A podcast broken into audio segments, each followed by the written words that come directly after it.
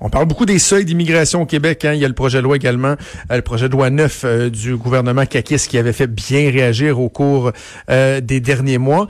Et bientôt, on va amorcer une consultation pour déterminer les seuils annuels d'immigration. Hein. On parle de 50 000, la CAQ qui veut ramener ça à 40 000, et souvent on se demande, mais quel est le bon chiffre?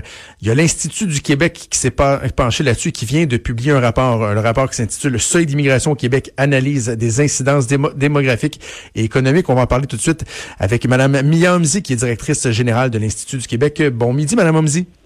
Bonjour. Quel était le but de l'exercice que dans, euh, le travail que vous avez fait, le, rapport sur l'immigration au Québec analyse des incidences démographiques et économiques?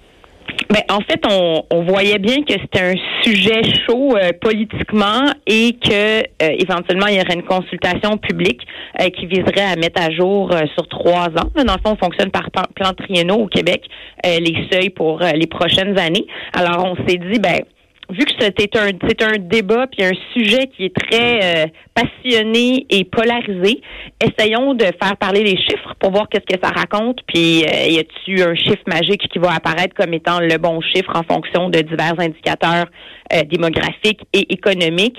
Et puis donc on s'est dit modélisons un scénario où on arrête de recevoir des immigrants là, complètement de 2019 à 2040. Donc, on regarde ça sur le long terme, euh, juste pour voir, pousser à l'extrême un peu le raisonnement. Puis ensuite, on a pris des scénarios qui sont beaucoup plus euh, réalistes. Donc, euh, le scénario de 40 000 immigrants qui représente 12% de l'immigration canadienne, si on garde ce 12 %-là pendant 20 ans, euh, ensuite, on s'est dit, bon, la tendance des dernières années, où on recevait à peu près 53 000 immigrants par année, ça, ça représente 16% de l'immigration canadienne. Si on, on maintient ce pourcentage-là, qu'est-ce que ça donne? Et finalement, le dernier scénario qui peut avoir l'air d'être, ça peut avoir l'air d'être des gros chiffres, dans le fond, 70 000 qui devient 100 000 immigrants terme, mais c'est 23 de l'immigration canadienne. C'est quoi ce 23 %-là? C'est le poids du Québec dans le Canada. Puis initialement, quand le Québec a négocié l'accord Québec-Canada euh, sur l'immigration pour avoir plus de pouvoir en immigration, l'objectif, c'était de maintenir son poids démographique. Donc, c'est un scénario qui respecte tout à fait l'esprit euh, du Québec, de, de, ce que le Québec a toujours voulu faire avec l'immigration, c'est maintenir son poids démographique, économique et politique dans le Canada. Donc, on a modélisé ça.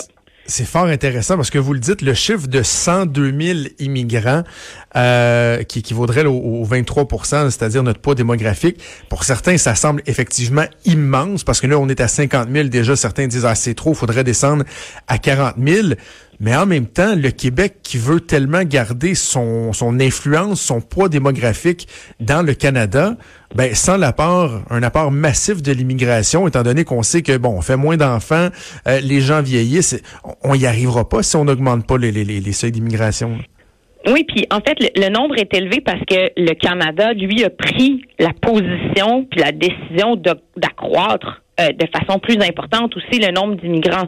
Donc, ça fait que si le Québec, lui, euh, prend une autre direction qui est de réduire, ben là, l'écart va s'agrandir, puis notre poids relatif va diminuer encore plus rapidement. Je vous donne un exemple. Mettons, en ce moment, on est 22,6% euh, le poids du Québec dans le Canada, de la population. Si on arrêtait de recevoir des immigrants, en 2040, ça tomberait à 17,5 au scénario actuel de 40 000 immigrants par année, on passerait quand même de 20, presque 23% à 20% Puis hmm. si on en accueille, prenons l'autre extrême, 23% on maintient tout juste notre, part, là, donc à 22 et demi. Donc, c'est, vraiment des chiffres qui ont l'air énormes, mais en même temps, c'est ça que ça prendrait théoriquement pour garder notre poids. Mais nous, c'est pas, pas ce qu'on plaide, là. On dit pas qu'il y a juste un critère à regarder, puis c'est celui-là. Justement, nous, ce qu'on a fait, c'est qu'on s'est dit, prenons plusieurs critères démographiques, plusieurs critères économiques, puis regardons ce qui ressort de l'ensemble de ces dimensions-là. Mais, en même temps, ce qui est important que les, gens comprennent, Madame Omzi, c'est que euh, le poids démographique, bon, c'est pas, pas anodin, c'est pas juste symbolique, c'est que souvent, par exemple, la part des programmes fédéraux, l'argent que le Québec va recevoir découlant des programmes fédéraux va être en fonction de, de, notre poids démographique. Donc, le message, et là, c'est objectif, c'est pas politique, c'est pas partisan, c'est de dire, si on continue à ce rythme-là, à 50 000, à 40 000, euh, inévitablement, notre poids va diminuer, puis éventuellement, il pourrait y avoir des conséquences.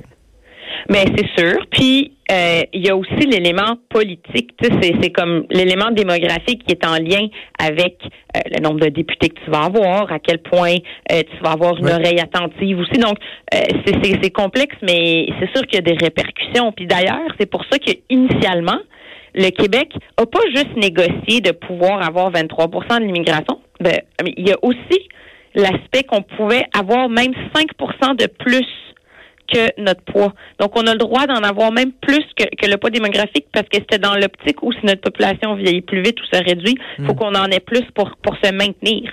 Donc, c'était ça qui était un peu au cœur euh, de la réflexion initialement. Puis avec le temps, on s'est beaucoup éloigné de ça, notamment à cause des enjeux d'intégration des immigrants, parce que on peut mettre ben, un chiffre, on peut bien mettre n'importe quel chiffre, mais je veux dire, à un moment donné, il faut que tu regardes leur taux de chômage, puis leur taux d'emploi, puis leur, euh, leur, leur salaire, là, l'écart entre le salaire des natifs et des immigrants, tu veux pas non plus. C'est trop, c'est trop relié pour regarder ces choses-là de façon déconnectée.